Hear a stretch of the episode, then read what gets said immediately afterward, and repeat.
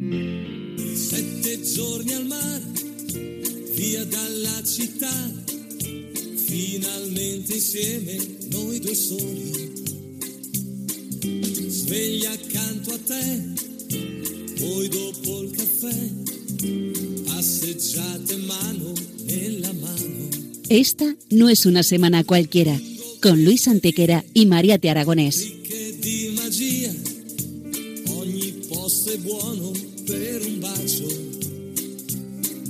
Hola a todos, bienvenidos una vez más al programa Esta no es una semana cualquiera en Radio María, con un servidor de ustedes Luis Antequera. y Mariate Aragonés.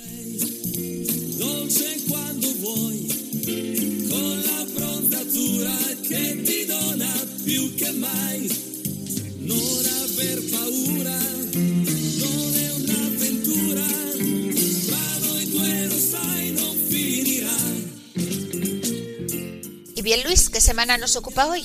Hoy, Mariate, le damos un repaso a algunos de los hechos históricos ocurridos entre un 10 y un 16 de febrero. Una semana que no es una semana cualquiera, siete días, sette giorni, como dice nuestra sintonía, en los que han pasado a lo largo de la historia cosas que ni se imaginan nuestros oyentes, porque la historia es así, mejor y más fantástica que la más increíble de las fantasías. Comencemos pues. Pues allá vamos. Música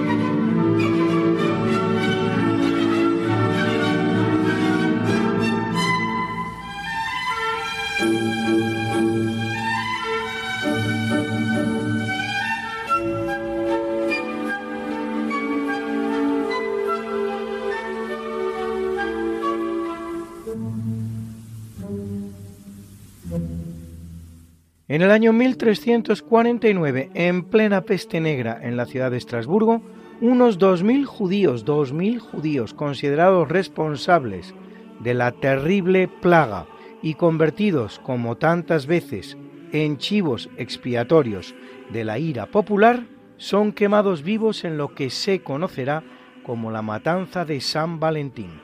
Es decir, más en unos pocos días que la Inquisición española en toda su historia de 350 años y con la jurisdicción más grande que haya tenido jamás un tribunal.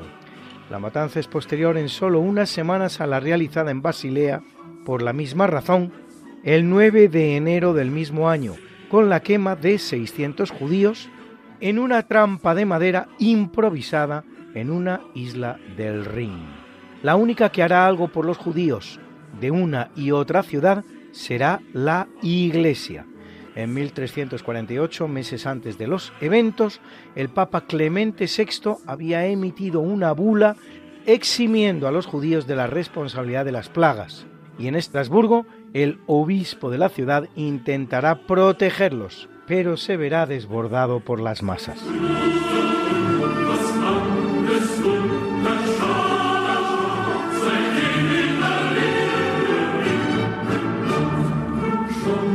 En el año 1421, hace pues seis siglos y un año, en el territorio del que hasta ese momento se llama La Moraleja, el infante Enrique, hijo de Fernando I de Aragón, conocido como Fernando de Antequera por su conquista de la bella ciudad, cruce de caminos que es Antequera, funda la noble y no menos bella ciudad de Villanueva de los Infantes.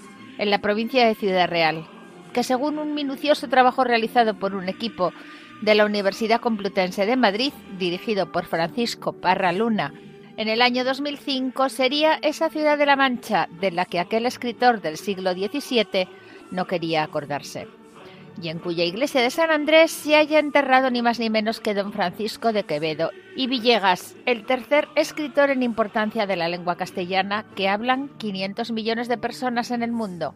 En cualquier país, lugar de culto. Aquí apenas un lugar de la Mancha.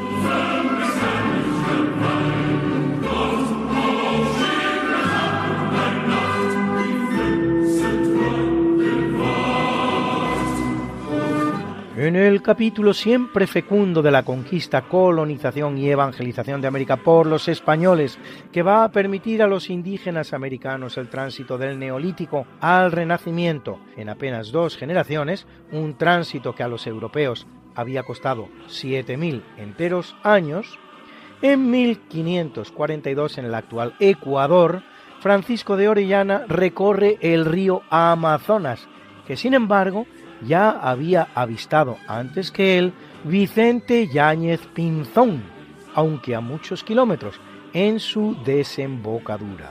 Porque Vicente Yáñez Pinzón es el auténtico descubridor del Brasil y no, como suele decirse, el portugués Pedro Álvarez Cabral, que llega tres meses más tarde. Y aunque sea verdad que Brasil lo conquistan y colonizan los portugueses, descubrirlo lo descubre un español. Vicente Yáñez Pinzón.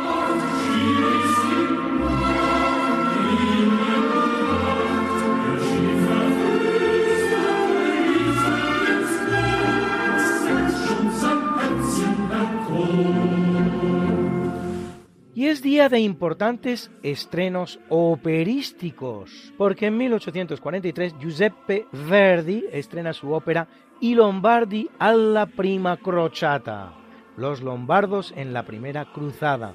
Y tres años antes, Gaetano Donizetti había hecho lo propio con la suya, La fille du régiment, la hija del regimiento. A esta última pertenece este maravilloso aria que contiene nada menos que nueve dos de pecho, que va a desarrollar con increíble maestría el tenor mexicano Javier Camarena.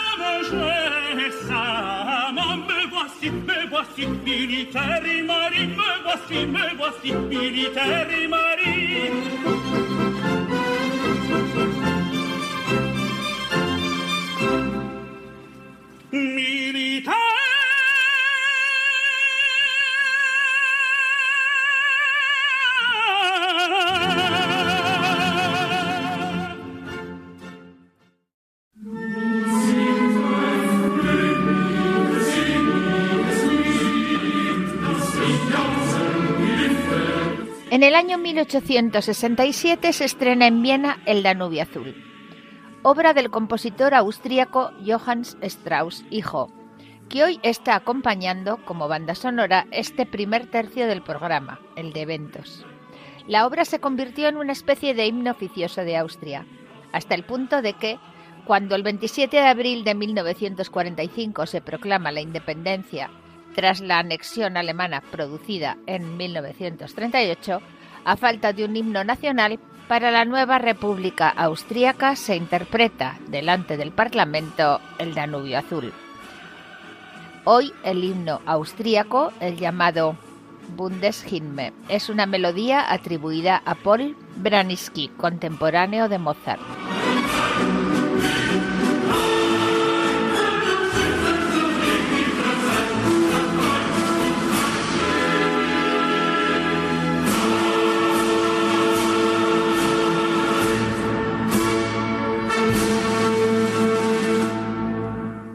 En 1890 ocurre un día triste en la historia de Portugal, el tradicional aliado de Inglaterra, porque ésta le exige la retirada de sus tropas de la región de Zimbabue, llamada Mashonalandia, poniendo fin al proyecto portugués conocido como del Mapa Rosado, el cual pretendía unir sus dos grandes colonias africanas, Angola al oeste sobre el Atlántico Mozambique al este, sobre el Índico.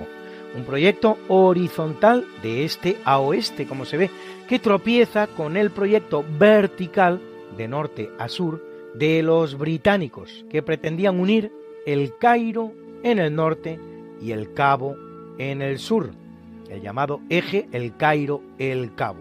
Proyectos que coinciden y tropiezan los dos en África. Portugal no tendrá más remedio que ceder ante su supuesto aliado británico.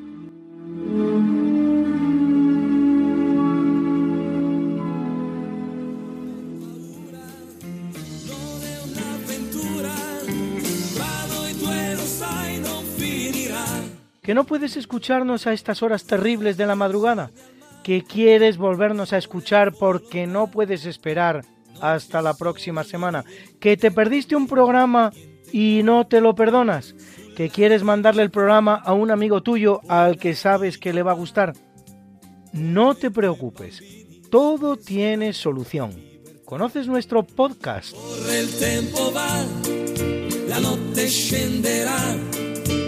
Introduce en la red Podcast Radio María, esta no es una semana cualquiera, y entrarás en el mundo mágico de la historia con todos los programas que hemos emitido hasta la fecha.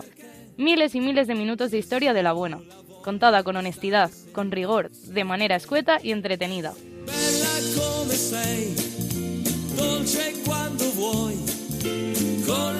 Ya sabes, el podcast de Esta no es una semana cualquiera. Para oír la radio cuando tú quieras, donde tú quieras y con quien tú quieras.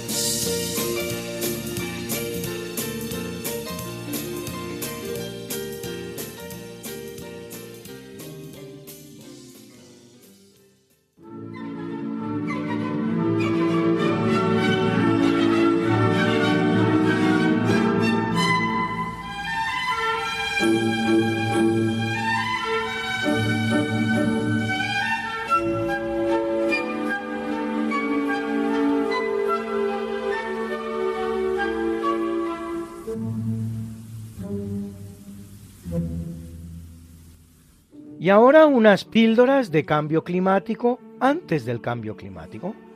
En 1904, en España, los fuertes temporales provocan inundaciones en distintos puntos de la península.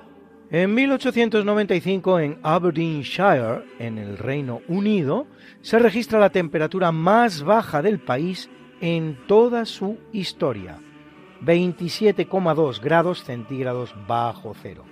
En 1956 en Europa se experimenta una gran ola de frío. En muchas zonas se registran las temperaturas más bajas del siglo. En 1164, la conocida por el día en que se produce como inundación de Santa Juliana, arrasa la ciudad de Groninga, la provincia de Frisia y la cuenca del Elba, con el resultado de miles de muertos. Y en 1982, todavía unos años antes del comienzo oficial del cambio climático, una violenta tempestad en la isla de Terranova hace zozobrar la plataforma petrolífera Ocean Ranger y produce 84 muertos.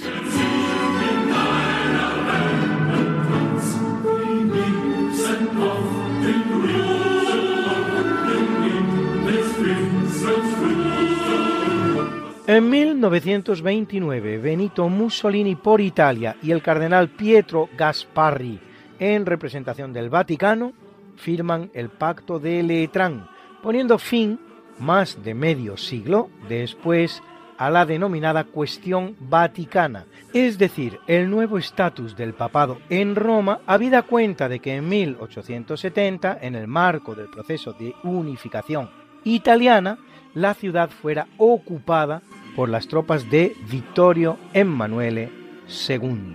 Por el nuevo pacto, Italia reconoce la soberanía del Papa sobre un pequeño estado en la ciudad del Vaticano, en Roma, y sobre una serie de edificios e iglesias en Roma y otros lugares de Italia, los cuales gozan de un estatuto de extraterritorialidad. Ejemplo de lo cual son San Juan de Letrán o San Pablo Extramuros y junto a ellos muchos más acaba de nacer el Estado de la Ciudad del Vaticano o Santa Sede, con una superficie de medio kilómetro cuadrado, el Estado más pequeño del mundo tanto en extensión como en población, 825 habitantes al día de hoy, de los que solo la mitad gozan de la ciudadanía vaticana.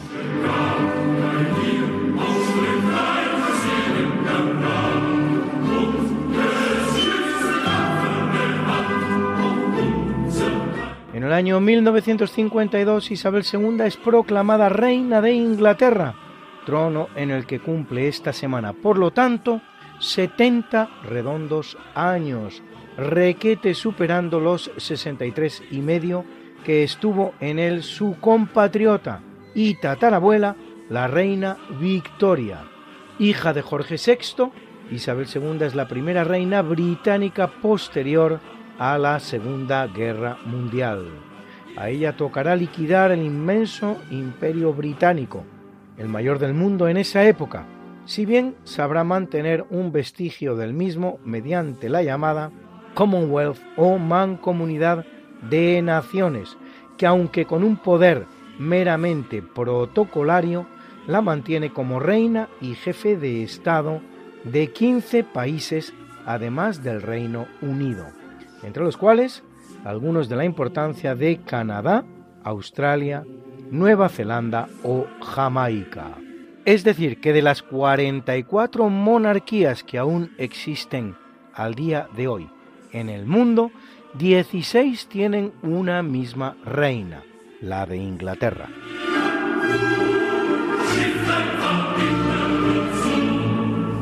El pasado 9 de abril perdió a su marido, Felipe de Edimburgo, Recientemente ha anunciado que Camila de Cornualles, su nuera, tendrá tratamiento de reina consorte, cosa que no estaba tan clara por tratarse el suyo de un matrimonio morganático, es decir, de un rey con una persona de condición no real, algo que ya explicamos en otra ocasión.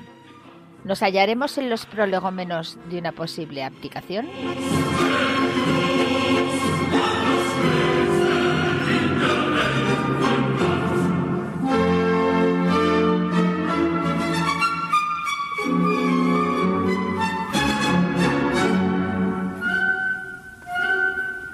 En 1967 el New York Times anuncia el descubrimiento por el investigador estadounidense Jules Pecus en la Biblioteca Nacional Cita en Madrid de un conjunto de 700 páginas con anotaciones manuscritas y dibujos a mano de Leonardo da Vinci. El único problema es que los cuadernos habían sido descubiertos tres años antes.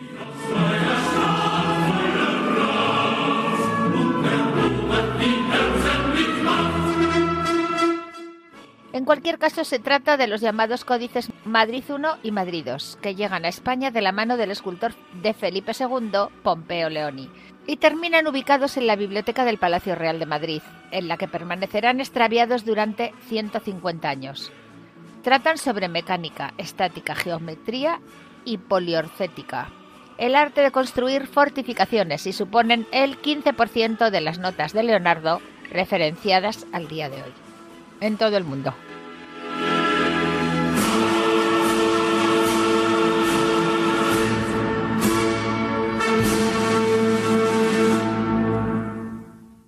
En 1972 entra en funcionamiento en España la central nuclear de Vandellós 1.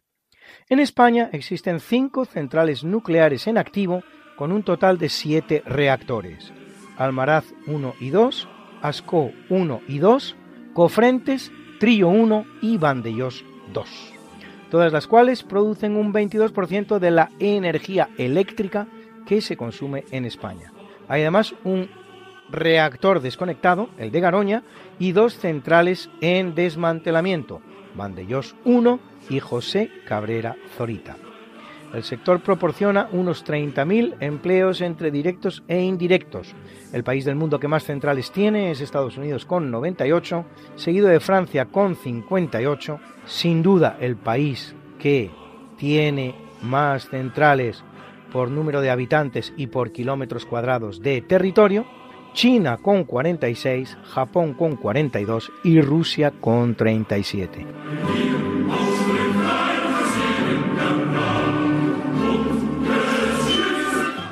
Una novena central nuclear merece mención aparte, la de Lemoniz, cuya construcción fue paralizada por el gobierno de Felipe González en 1982, cediendo a la extorsión de la banda terrorista ETA, que había asesinado hasta cinco trabajadores de la central. Hoy la Unión Europea se plantea declarar verde la energía nuclear, que es, desde luego, la más eficiente de las energías que el ser humano ha sido capaz de concebir hasta la fecha.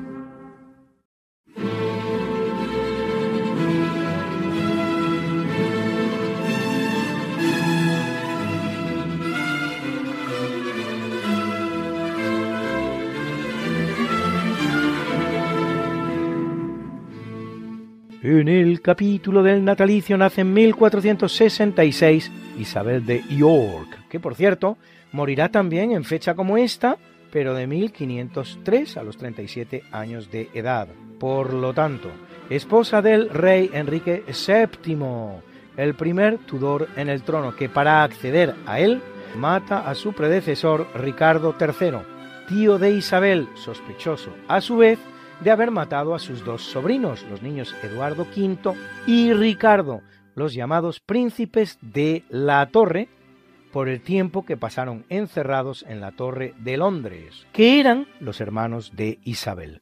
Todo un folletín, como ven ustedes. El caso es que en Enrique VII recaen los derechos Lancaster y en Isabel los derechos York, por lo que la guerra entre los Lancaster y los York más conocida como Guerra de las Dos Rosas por la rosa que ambas familias portaban en su escudo de armas, roja la de los Lancaster, blanca la de los York, toca a su fin. Isabel será la madre de Arturo y de Enrique, el futuro Enrique VIII el Uxoricida, asesino de tres de sus seis esposas.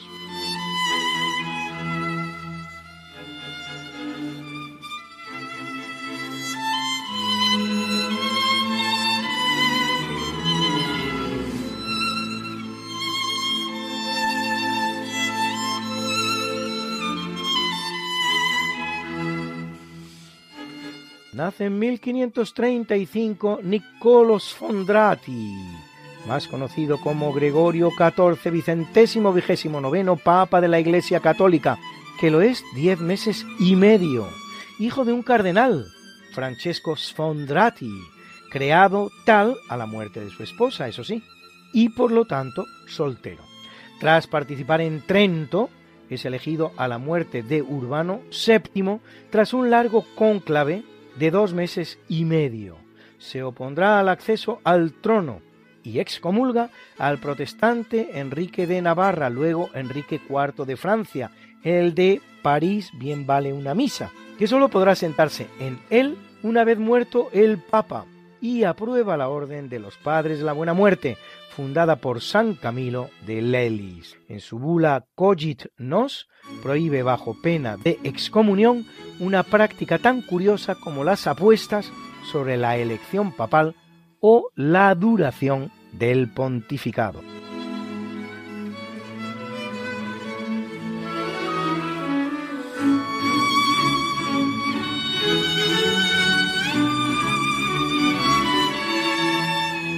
Nace en el año 1594 Juliana Morel o Morela, monja dominica española que a los siete años sabía ya griego, latín y hebreo. Así es, Mariati a los 12 dominaba el árabe, el siríaco, el italiano y el francés. A los 17 hablaba, leía y escribía en 14 idiomas. Y en 1608, a los 14 años de edad, se doctora en leyes, convirtiéndose así en la primera mujer del mundo que accede a un grado universitario, uno más de esos grandes hitos históricos acontecidos en España, producidos por España, y desconocidos gracias al desdén infatigable con el que los españoles obsequiamos a nuestra historia.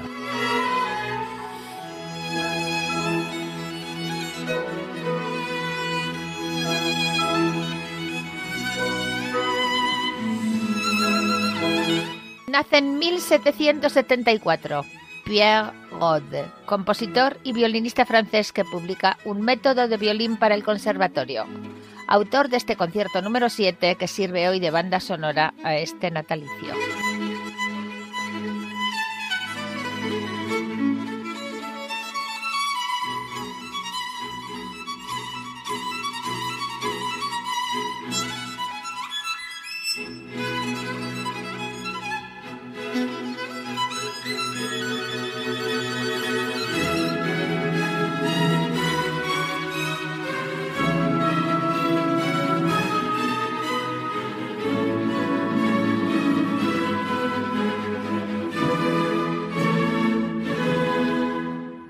Nace en 1903 el cantante y compositor cubano Antonio Machín, el rey del bolero, español de corazón y muerto en Madrid, que nos dedica estas notas que evocan inmediatamente su memoria.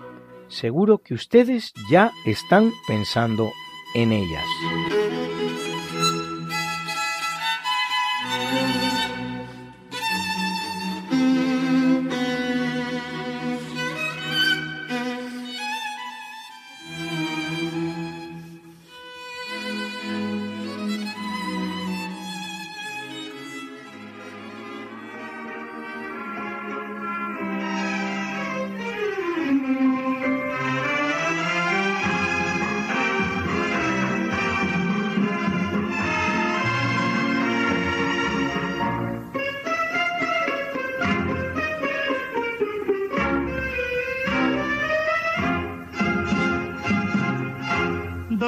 Gardenias para ti, con ellas quiero decir, te quiero, te adoro, mi vida. Ponle toda tu atención porque son tu corazón y el mío. Dos gardenias para ti que tendrán todo el calor de un beso de esos besos que te di y que jamás encontrarás en el calor de otro querer. A tu lado vivirán y te hablarán como cuando estás conmigo. Y hasta creerás que te dirán, te quiero pero si un atardecer las gardenias de mi amor se mueren, es porque han adivinado que tu amor se ha terminado porque existe otro querer.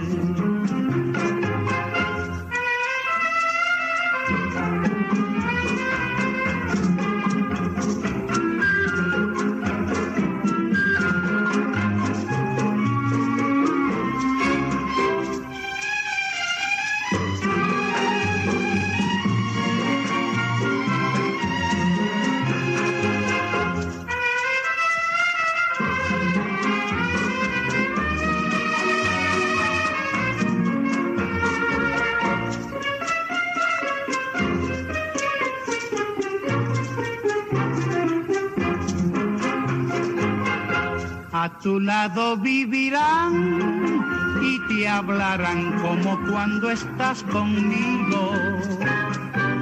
Y hasta creerás que te dirán te quiero. Pero sin atardecer las gardenias de mi amor se mueren porque han adivinado que tu amor se ha terminado, porque existe otro querer.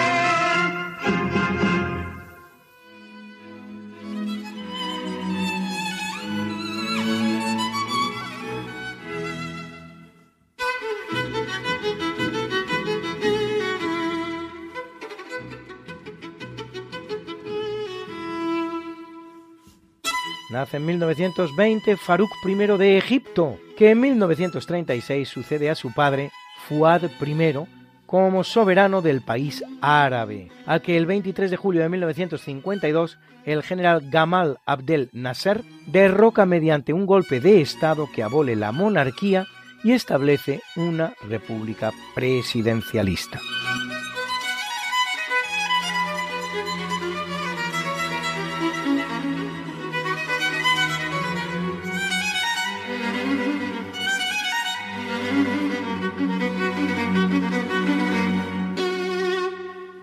Nasser va a gobernar hasta su muerte, nada menos que 18 años, durante los cuales nacionaliza el canal de Suez, lo que le cuesta una guerra contra Israel, Reino Unido y Francia, que aunque militarmente perderá, supondrá una victoria diplomática y evidenciará que Francia y Reino Unido han dejado de ser ya superpotencias.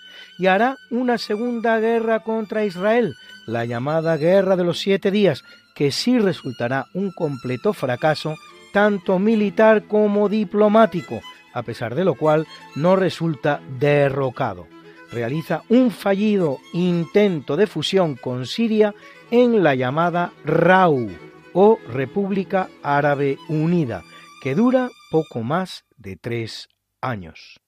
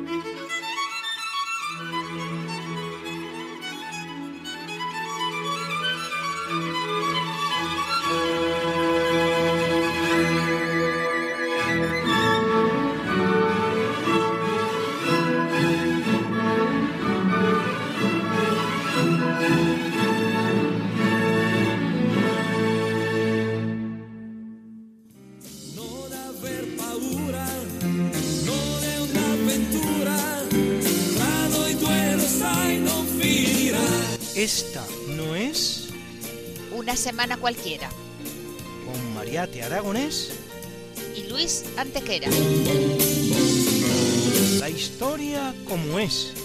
Y no como nos gustaría que fuera.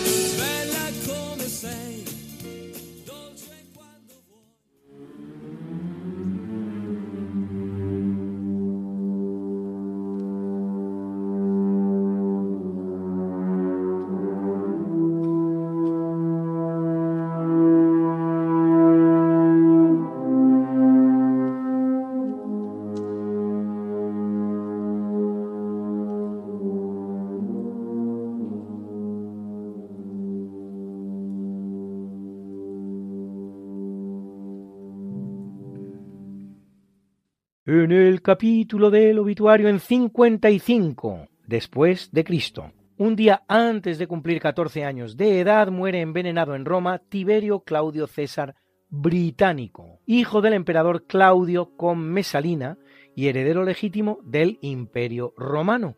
Una muerte que deja vía libre al imperio a Nerón de 17 años, hijo de la esposa de Claudio, Agripina, pero de un matrimonio anterior, el contraído con Cneo Domicio Enobardo, los dos, Agripina y Cneo, de la familia Claudia, la que desciende de César y de Augusto.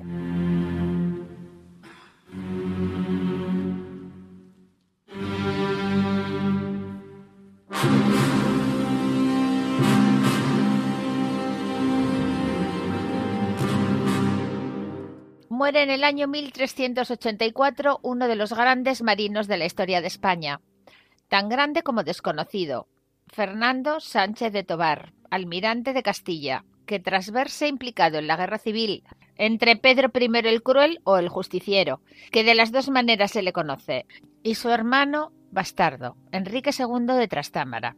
A la postre, el vencedor, participará luego en la Guerra de los Cien Años entre Francia e Inglaterra.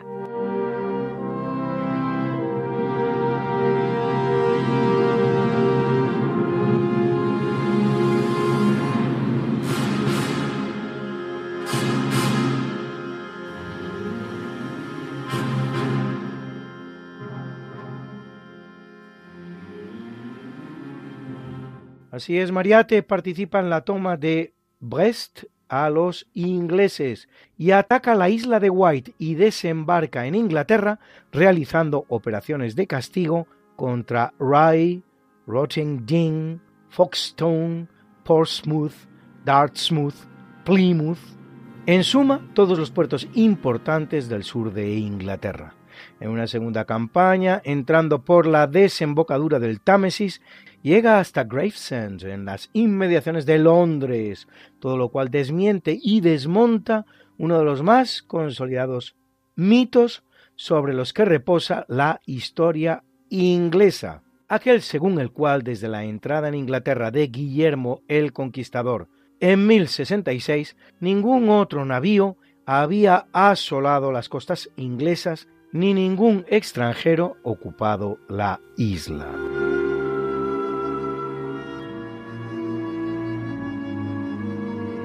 He aquí, Luis, que no solo lo hicieron, sino que esos extranjeros eran castellanos. Sánchez de Tobar participará en las guerras castellano-portuguesas, obteniendo numerosas victorias.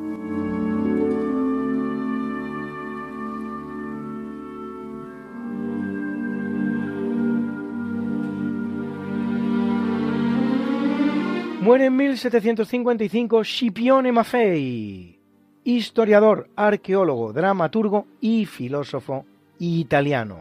Publica diversos tratados sobre paleografía, arqueología y diplomática, como por ejemplo Verona Illustrata o Gallie Antiquitates. Reforma la Universidad de Turín y funda el Museo Lapidario en Verona. Como poeta, escribe La Fida Ninfa, obra a la que pondrá música Vivaldi. Thank you.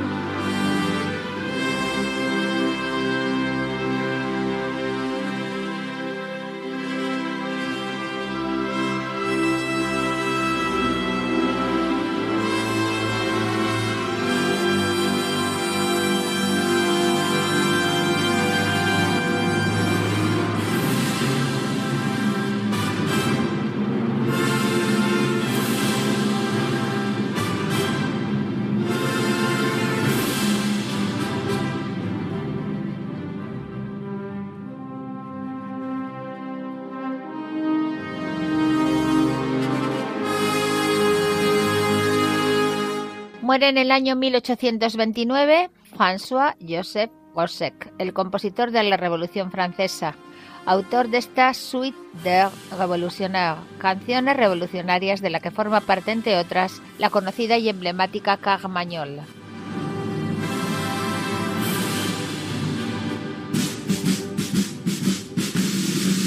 Madame Veto avait promis, Madame Veto avait promis de faire égorger tout Paris, de faire égorger tout Paris. Mais son coup a manqué grâce à nos canonniers. Dansons la carmagnole, vive le son, vive le son.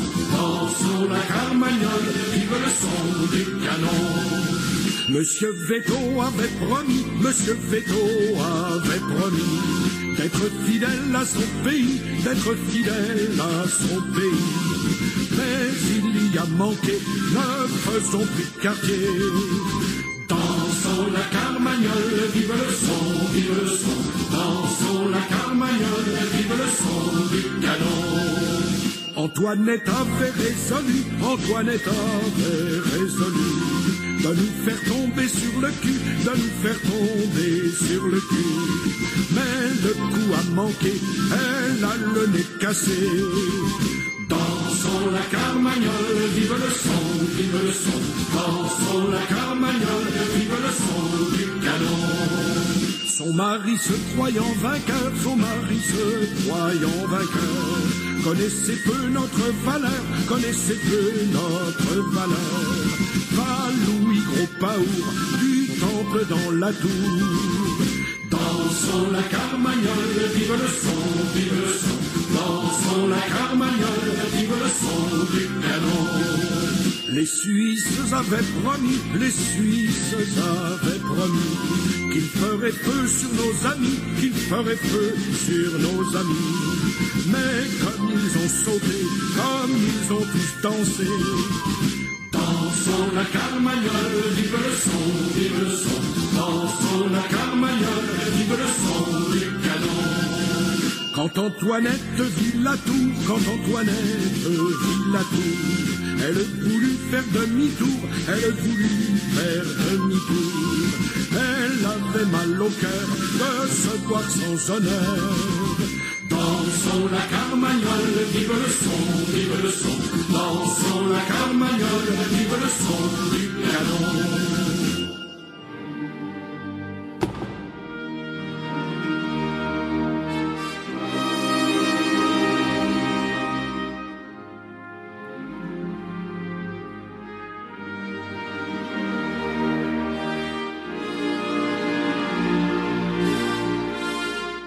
Muere en 1837 a los 37 años de edad el escritor romántico ruso Alexander Pushkin, autor de Eugenio Onegin y también de la obra Mozart y Salieri, verdadero origen de la versión tan novelesca de un Salieri envidioso de Mozart que procura su muerte y que Rimsky-Korsakov llevará a la ópera y Peter Schaffer y Milos Forman al cine.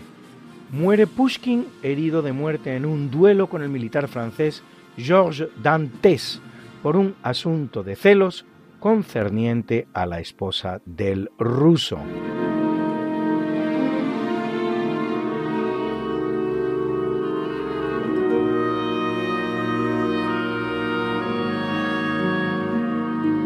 Se da la circunstancia, Luis, de que Pushkin arrendaba sus servicios para batirse en duelo en lugar de los agraviados, cosa que hará en hasta 21 ocasiones.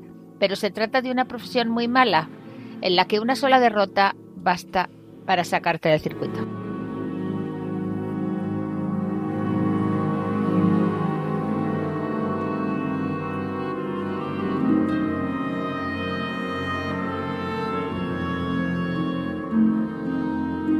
Muere en el año 1883 en Venecia el alemán Richard Wagner, uno de los grandes compositores de toda la historia de la música, autor de óperas como El holandés errante, Tannhäuser, Tristán e Isolda, Sigfrido o Parsifal. Hoy la marcha funeral por Sigfrido.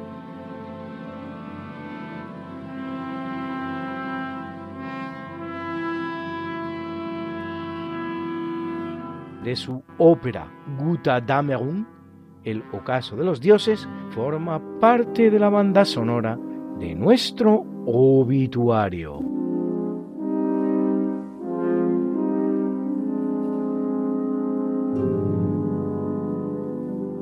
Muere en 1962 Indalecio Prieto, probablemente con Largo Caballero y Negrín, el líder más importante del PSOE durante la Segunda República Española y durante la Guerra Civil.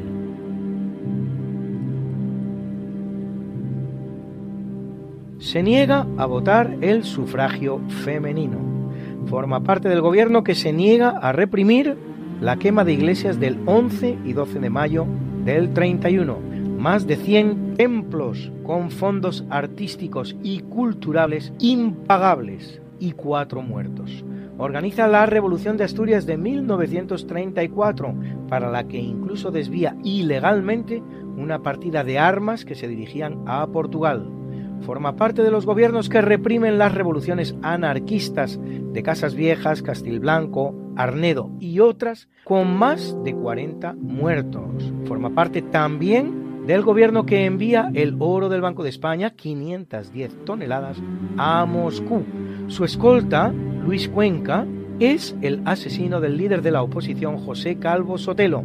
Forma parte del gobierno que amaña las elecciones de febrero del 36 como han demostrado en un trabajo impecable los historiadores Manuel Álvarez Tardío y Roberto Villa García, y forma parte también del gobierno que hace el expolio del Vita, un fabuloso tesoro reunido al final de la Guerra Civil con los fondos del Museo de la Casa de la Moneda, de la Catedral de Toledo, de varias iglesias, de las cajas fuertes que se pudieron abrir y de las checas, enviado a México. Al final de la guerra, Prieto huirá precisamente a este país, donde se hace con el control de estos fondos y donde era amigo del presidente Lázaro Cárdenas, y también donde finalmente morirá.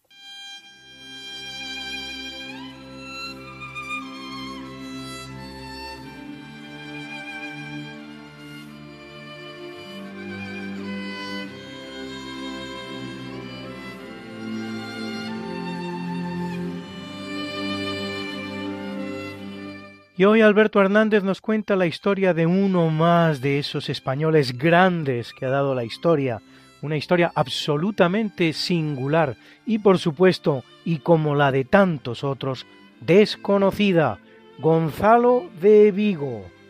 Gonzalo de Vigo es un marino gallego que se embarca en la expedición de Magallanes que va a dar la vuelta al mundo. Él es tripulante de un barco que se llama Trinidad el Trinidad cruza el Atlántico, cruza el estrecho de Magallanes y tiene una grave avería, con lo cual le ordena al barco que vuelva a México. Pero está tan maltrecho el barco que no puede regresar a México y anda vagando por ahí. Y la gente está pasando mucha hambre, mucha necesidad y muriéndose mucha gente. Entonces él y dos compañeros portugueses desertan y se van a unas islas que son conocidas como Isla de los Ladrones, hoy día Islas Barsals. Y allí pues aprende las costumbres locales, aprende los idiomas, cartografía la isla y espera mejor ocasión. Unos años más tarde, el César Carlos manda una expedición a las Molucas y le da el mando a Gofre de Loíza. Y este llega allí, a estas islas, pero eh, llega también totalmente maltrecho. La tripulación está toda con el escorbuto. ¿Y cuál es su sorpresa cuando ve que se le acerca una barca un hombre que les dice en perfecto castellano, bienvenido seáis, señor capitán, maestre y demás tripulantes. Ellos le preguntan quién es y él les contesta, yo soy Gonzalo de Vigo, soy tripulante del capitán Magallanes y les cuenta más o menos su historia. Bueno, gracias a él consiguen que los indígenas les den víveres y que puedan restablecerse. Y una vez que están todos restablecidos y van a continuar el viaje, él les pide el seguro real, que es una especie de perdón por todas las faltas y delitos que haya cometido. Una vez concedidos, se embarcan con ellos. Este hombre es de fundamental importancia porque para llegar a las Molucas van por distintas islas para habituarse y entonces él como conoce el idioma pues va haciendo de mediador entre los castellanos y los jefes locales hasta que consiguen finalmente llegar a las Molucas. De la historia de este hombre se pierde. Unos dicen que muere en un combate contra alguna tribu de por allí y otros piensan que se ha vuelto con su familia adoptiva. Todo esto está relatado por Urdaneta. Bueno, el caso es que los españoles llegan a las Molucas, se establecen allí, pero los portugueses contraatacan, les cogen prisioneros, les tienen cinco años en prisión y cuando por fin les sueltan y vuelven a España, se enteran de que de nada ha servido toda esa expedición, puesto que el emperador Carlos ha firmado con el rey portugués el Tratado de Zaragoza, con lo cual queda todo en poder de los portugueses y la expedición, en fin, no, no ha tenido ningún éxito notable.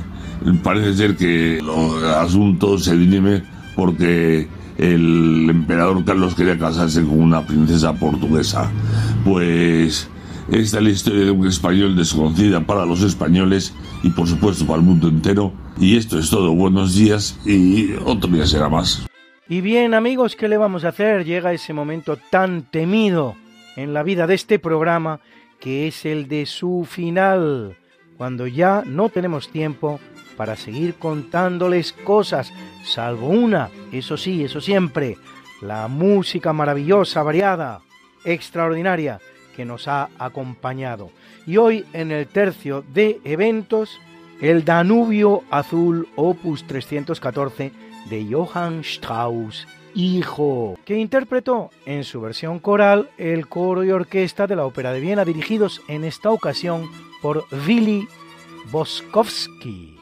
Una versión que, por cierto, es la inicial, la original. Lo que pasa es que no tuvo mucho éxito y por eso se hizo una segunda versión que es la orquestal, que sí registró mejor acogida. En el natalicio hemos escuchado el concierto para violín número 7 en la menor, opus 9 de Pierre Rode, al violín Friedman Eichhorn. Era la Rundfunk Orquesta Kaiserslautern, dirigida por Nicolas Pasquet. En el obituario hemos oído la marcha funeral por Sigfrido de la obra Guta Dömerung, el ocaso de los dioses de Richard Wagner, interpretada por la London Philharmonic Orchestra que dirigía en esta ocasión Klaus Tenstedt. Y hemos oído también bonitas piezas sueltas, así por ejemplo el aria Ames Amis, ah, amigos míos, de la ópera La fille du régiment, la niña del regimiento de Gaetano Donizetti, en la voz maravillosa de Javier Camarena que nos obsequiaba con nueve maravillosos dos de pecho. Y también esa canción entrañable, que ha marcado la juventud de tantos de nuestros oyentes y en todo caso nos gusta escuchar a todos. Dos gardenias para ti, obra de Isolina Carrillo en la voz impagable, irrepetible de ese cubano tan español que era Antonio Machín. Y para terminar, esa pieza emblemática de la Revolución Francesa, que es la Carmagnol, anónima en realidad, pero recopilada por François Joseph Gossec, hemos escuchado en la voz de Marc Augeré.